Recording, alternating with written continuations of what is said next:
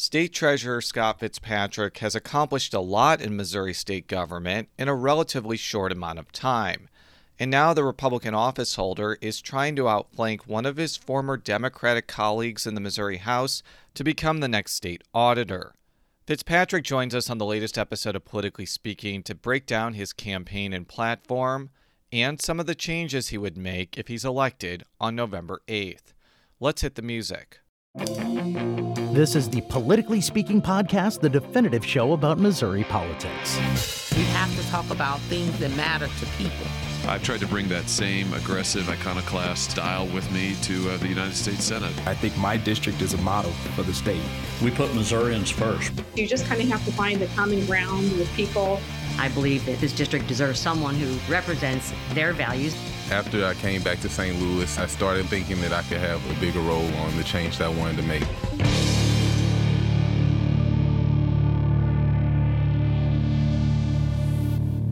And welcome to Politically Speaking. I'm your host, St. Louis Public Radio political correspondent Jason Rosenbaum. Joining us in studio, he is currently Missouri State Treasurer and is running to be Missouri's next state auditor. Scott Fitzpatrick. Welcome back to the show. I think this is your second time doing this in person. All you you you you, you have been a remote guest just because you come from a place that's far from St. Louis. I did it and I've done it in person twice here. I did it once in the Capitol, um, and then I did it I think one or two times by phone. Oh, that's right. You you are reminding me of the bizarre 2020 election politically speaking series where we went to random office places to record the podcast. This was when I was in the House. I think I did it in the Capitol. It was like uh, yes, 20 I do remember that.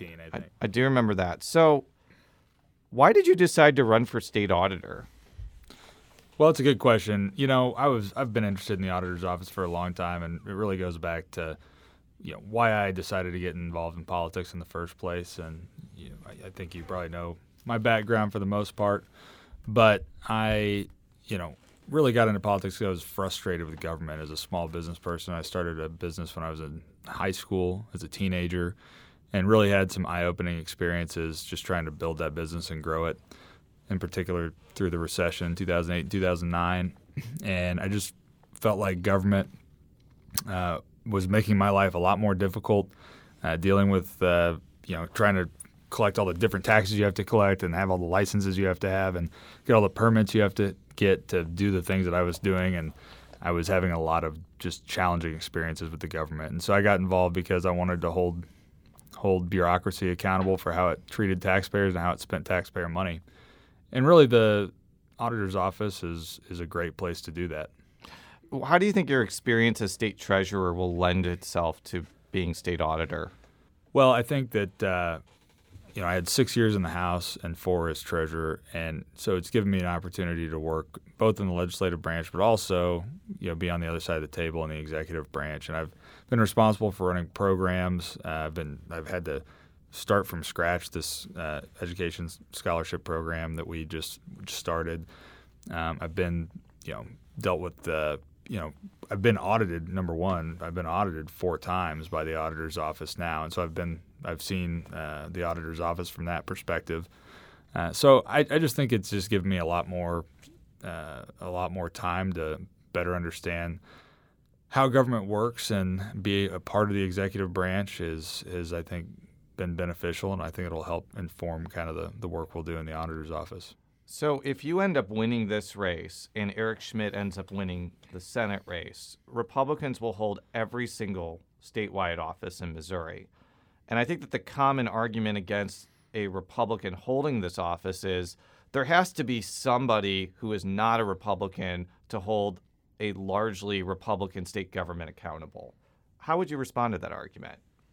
Well, I, I would just tell people that uh, that have that question to look at my record. You know, I've been I've got a ten year a ten year record in the House and in the Treasurer's office and on boards and commissions. And I think if you anybody who does the research on me knows that I'm going to do what I believe is the right thing, and I, I have no problem holding people accountable, whether they're Republican or Democrat. And I think the same arg- argument could be made about you know, if you have a Democrat auditor that's auditing all these Republicans, they, you know, you could say that they're going to try to politicize their audits.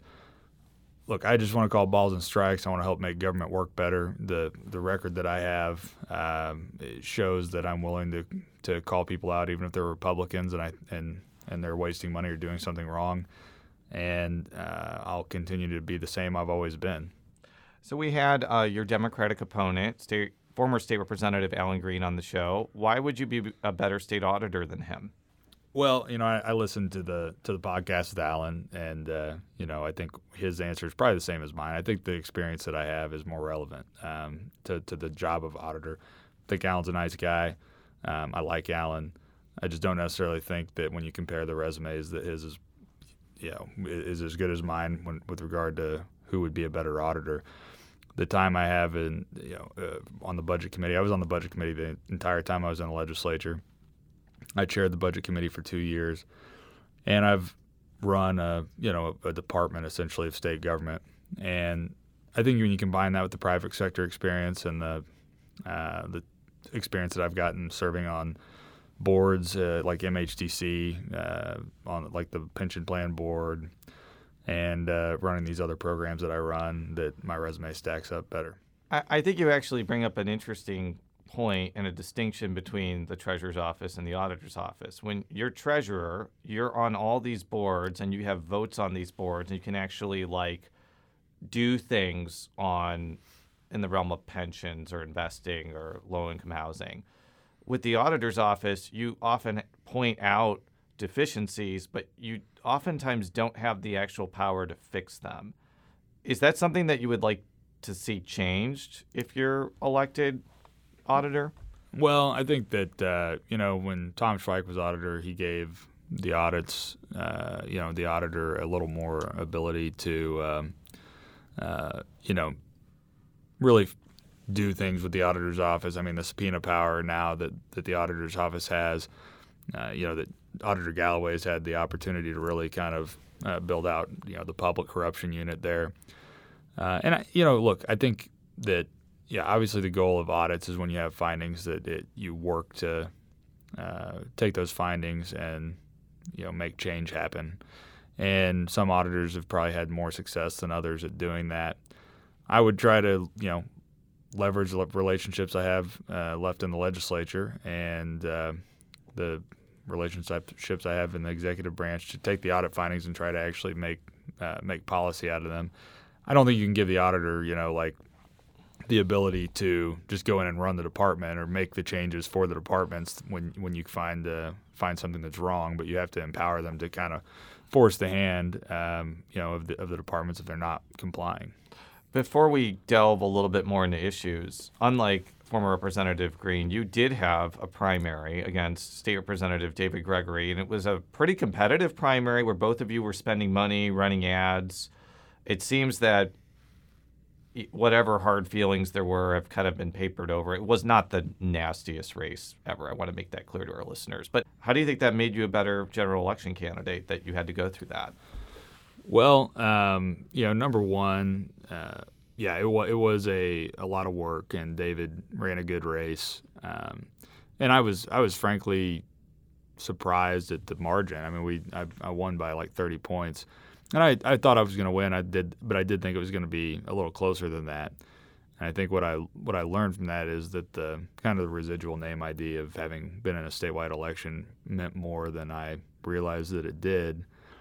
As far as you know, I think you know I think iron sharpens iron, and so anytime you have a primary, number one, um, you know, I had I had to go out and raise a bunch of money, and we spent a bunch of money, and so I've you know, got another million dollars worth of name ID out there that I didn't have before the primary.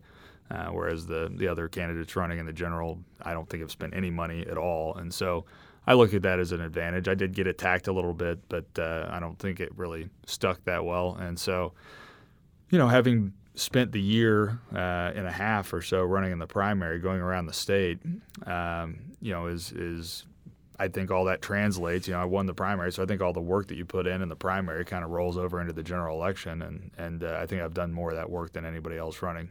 So, if you're elected auditor on November 8th, what would be some of the major priorities you would want to push in office?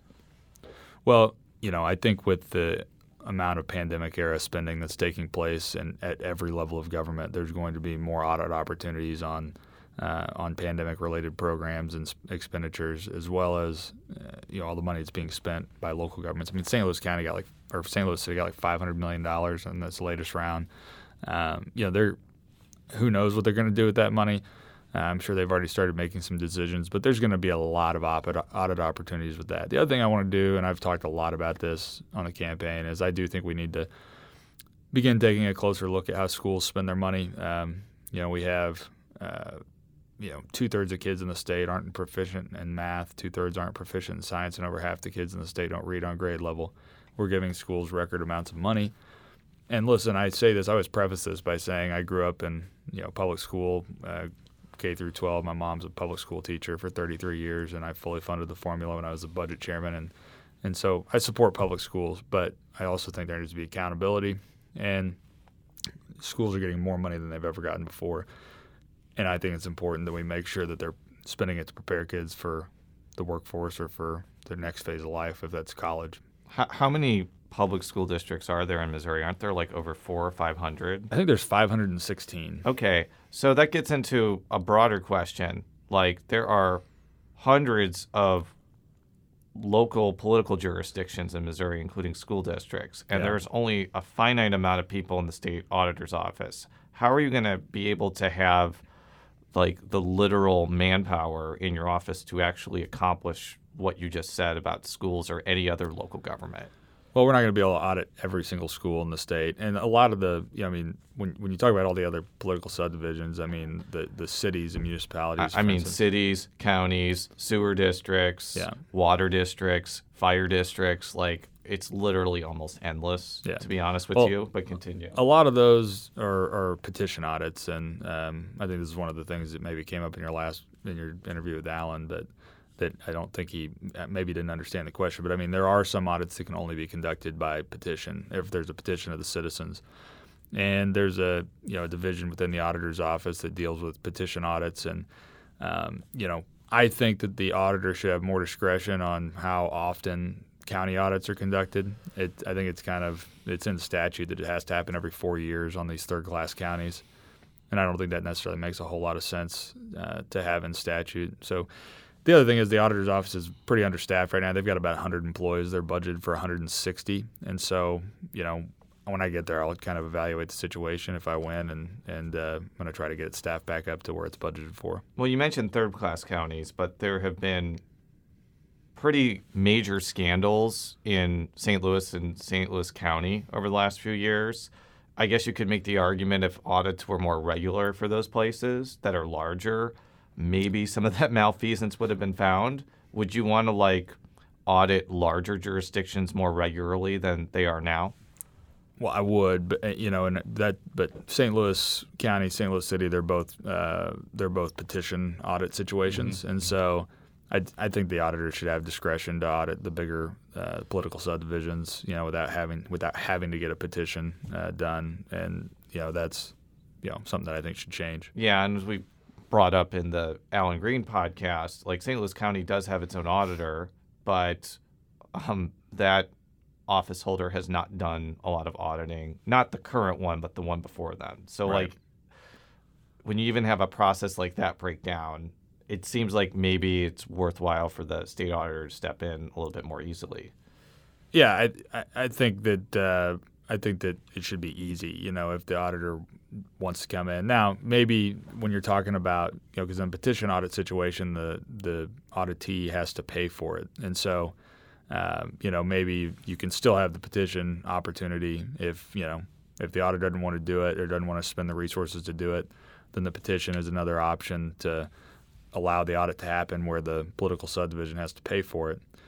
But the same, you know, the same issue with the city. I mean, I, I've said that I think the circuit attorney's office needs audited. It's, I think it's insane what's happening in, in St. Louis City. Um, you have you know people walking out with murder charges.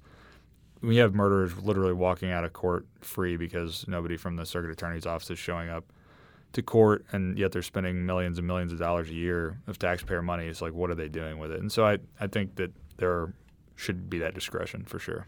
So both Tom Schweich and Nicole Galloway have uh, kept this rating system for jurisdictions. I think it's like excellent, good, fair, poor. if I'm not mistaken. Yeah. I was going to say horrible is one of them, but it's it's not. Would you keep that in place if you're elected auditor? Yeah, I think you know the reality of the situation is, and as much as I'm sure the people writing all the audits don't want to hear this, most people are not going to read those. But uh, you know, the citizen summary um, is is good. You know, a one or two page kind of summary of the findings at the front of the audit is good. Um, I think the the rating system it's very easy for press to kind of pick that up and and let people know. You know, hey, uh, you know, you know, Barry County got an excellent rating on their audit, or you know, Caldwell County got a, a poor or whatever. Um, you know, I would maybe consider some of the nomenclature because for some people it's like, well, you know, excellent. Is there super excellent, or is there? You know, it's like uh, a, Yeah, you know, I but- could understand what you mean by that because there doesn't seem to be a huge difference between excellent and good. Like Right. obviously there is, like excellent is a better than good, but you could say, well, what degree is it only good compared to excellent? And I know we're getting into like Yeah. literal linguistic semantics here, Yeah. but I could see that being an issue with that particular part of the rating system. Yeah, I think I think the idea is good. I, you know, maybe you go to a star rating, you know, three stars out of five or something. I don't know, but I mean, the the idea is giving people a quick and easy way to understand how effective and uh, their local government is, um, and you know how good a job they're doing managing their resources is the right thing to do. We'll be back after this quick break with Republican State Auditor hopeful Scott Fitzpatrick. And we're back on Politically Speaking with State Treasurer Scott Fitzpatrick. He is the Republican nominee for State Auditor. So l- let's get into your favorite topic, which is low income housing tax credits.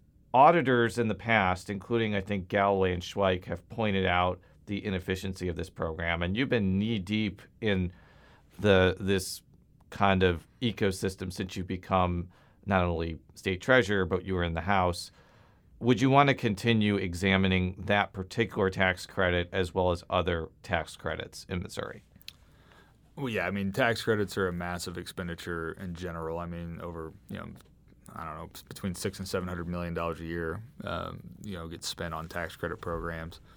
And you know, the low-income housing tax credit program is the uh, you know the largest of of those. It uh, continues to be the largest of those. Um, you know, I think that the program has come a long way uh, since it was shut down in 2017.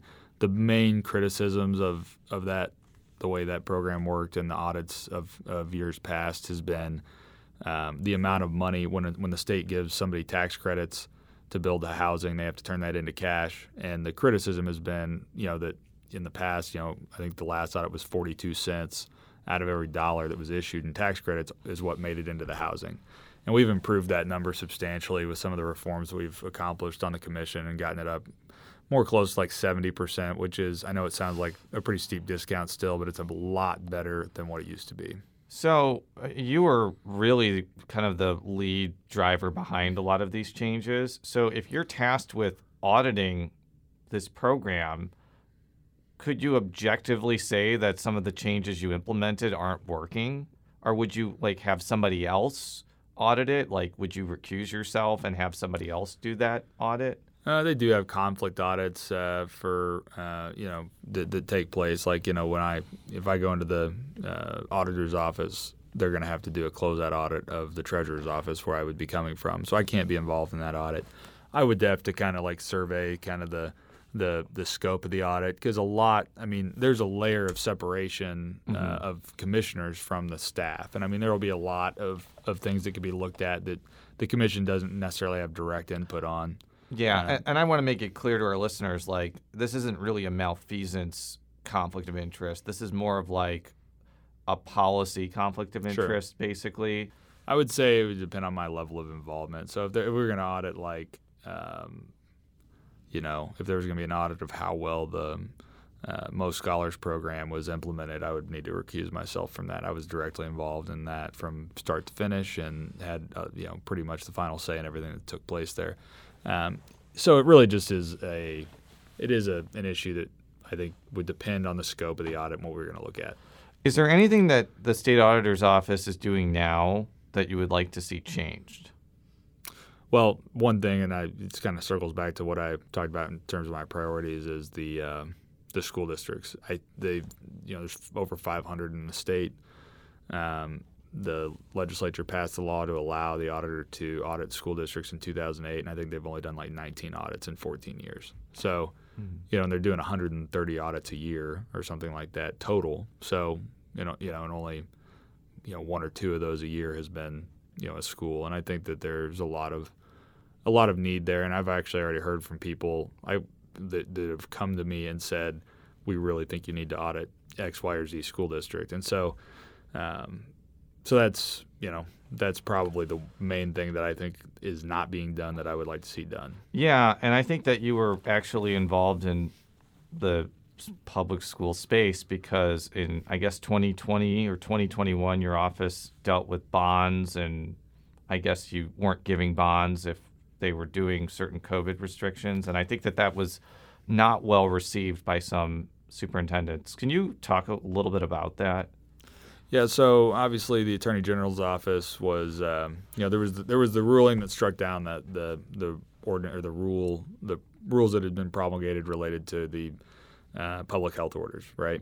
And uh, you know, the attorney general's office didn't appeal that, and there, that's been its whole kind of thing in and of itself. Mm-hmm. But in addition to that, the attorney general's office informed all the all the school districts that the court had struck down that rule and that they had to cease um, you know, cease uh, enforcing mask mandates and quarantine orders and things like that. Otherwise, they'd be subject to, you know, uh, basically legal action from the Attorney General's office. And, you know, separate and apart from that, uh, we have a, a program and statute that essentially allows school districts to take advantage of the state's credit, superior credit rating when they borrow money mm-hmm. uh, by entering into like a, a, a program where we will person or we will, the state will essentially uh, co-sign or guarantee the debt of the school district. Mm-hmm. And so the concern that I had and that we told the school district is that listen, because some of them had just publicly said we're not going to do this, we're not going to comply with it.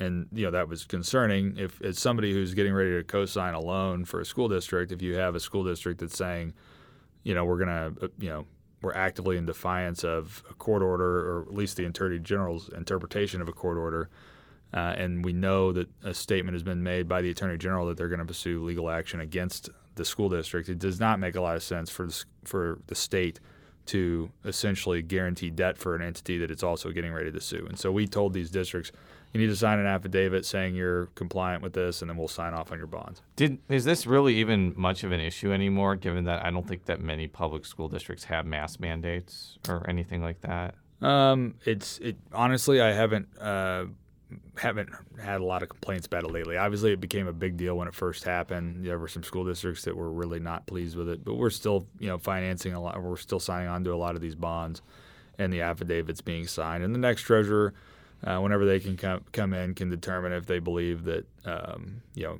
believe that that affidavit is still a necessity. How would you want to monitor a lot of this federal pandemic related money maybe differently than Nicole Galloway is doing right now?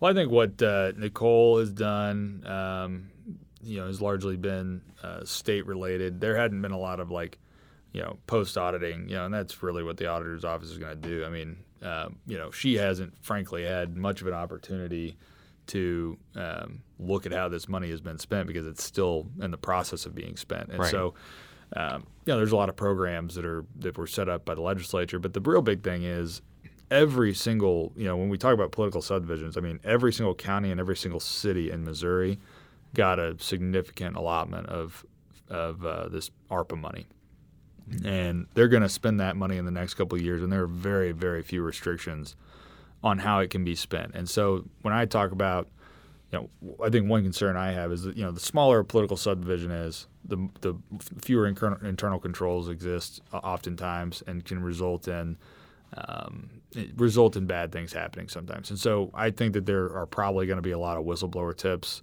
coming in related to how this money gets spent, and that there's going to be a lot that can be investigated relating to that. And so um, that that is I, I, don't I don't think Nicole's done anything, you know, or not done anything that she should have done so far because she is you know a lot of this is taking place as we're speaking. and- Right. I don't think all, I don't think the state has allocated all of the American Rescue Plan money yet. Right. Right. No, well, the, the, the legislature included it in the budget, but the reality of the situation is there's no way all that's going to get spent this year. So um, it'll be a couple years. I mean, there may be some op- audit opportunities that come up in the next 12 months, um, but it'll be at least a couple of years probably before there's really that's ripe to look at very closely. Well, you mentioned whistleblowers. Like, what what it would would there be anything about the auditor's pro- office that you'd want to improve that process?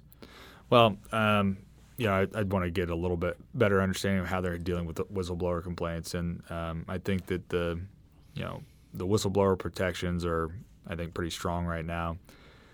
I do think that uh, there's, you know, makes sense to probably look at uh, the authority of the auditor to deal with those things. I mean, there, I mean, I the subpoena authority the auditor has right now is a substantial en- enhancement to the office from um, from back when uh, you know when it when that didn't exist.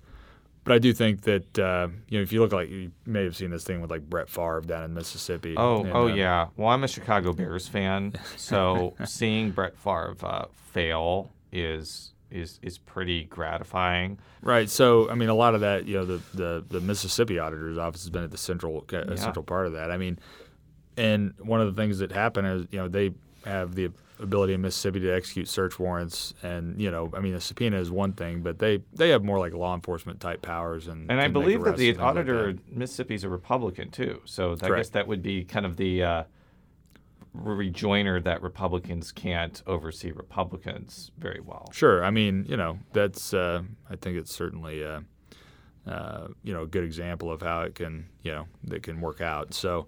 Uh, but the, the auditor's office down there has some pretty significant authority to like enforce, uh, you know, to, to collect information and to, to execute search warrants if, if they need to do that. And I think it would make sense to look at that for Missouri. So let's talk about this actual campaign.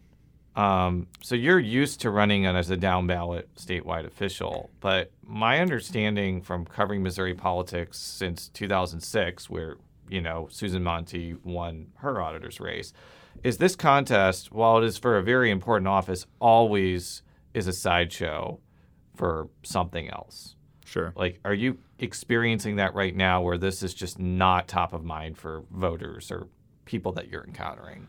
Well, it's interesting because I'm I'm coming off. Uh, I'm I, my, the only point of comparison I have for this is 2020 running as state treasurer, right?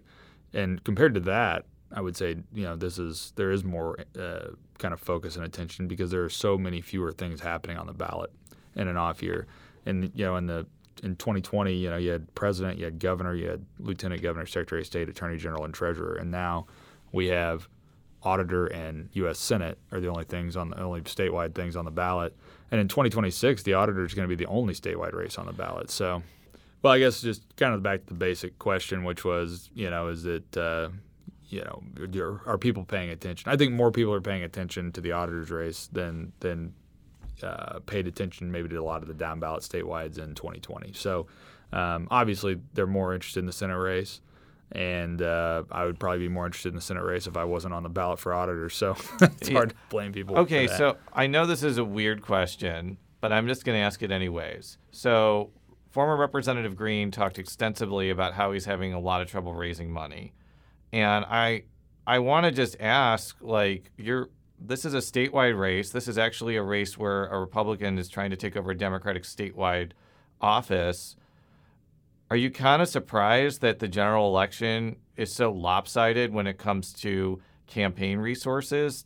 Well, I think it it's certainly if you have an opponent that has millions and millions of dollars that they're actively spending attacking you, it's yeah, you're going to handle that differently than an opponent that has no money. And um, you know, but we're you know still kind of uh, you know statewide elections are I mean they can a lot of a lot of things can happen. And I think you know though, I mean 2012 is a great example of this with the uh, the Senate race in 2012 is that the down ballot races can can certainly have a have be impacted significantly by the top of the ticket. But you also have the example of 2018 when Josh beat Claire and and Nicole beat Sandra. And you know there can be things that happen in extreme scenarios where there's a big shift at the you know between the top and the bottom of the ticket or the lower lower and down in the ticket. if Eric Schmitt wins decisively, does it bode well for you? Well, I think it probably does, and I think if you look at just look at 2020. I mean, the further down the ticket on the statewide ballot you got, the better performance there was. It was interesting. It was, you know, I mean, the governor uh, won by more than Trump did at the top in Missouri, and then you know, lieutenant governor won by a little more than the governor, and it kept going, you know, all the way down. So I mean, who was the top? Who was the top percentage holder? Was it Ashcroft? It, yeah, it was yeah. Ashcroft, um, and uh, I think he won by 24, and I think I won by like 21 maybe, and so um, you know, and I think Trump won by 15 or 16, and Parson by like 17 or something like that. So I mean, it was, uh, you know, it was that kind of that kind of range. But it was interesting because down the ticket did a little better than the very top. Yeah, I think one of the reasons why Missouri political observers pay attention to this office is it can be a springboard for other things. But I think that this is kind of an unusual situation where you're going to have two U.S. senators who are going to be in their early to mid 40s so they could hypothetically be in office for the next 30 years if they really wanted to. I, or longer. I I am assuming you're not going to run for governor in 2024. Like you don't want to just be auditor for 2 years and then run for that. So is this really an ex- could you possibly be state auditor for like the next decade if you win this race? It it certainly seems like that's a strong possibility. Yeah, I mean that could happen. Uh, it's it's hard to say and uh, you know, you and I are kind of in a similar phase of life. I've got three kids. You've got three kids. I've got another one on the way.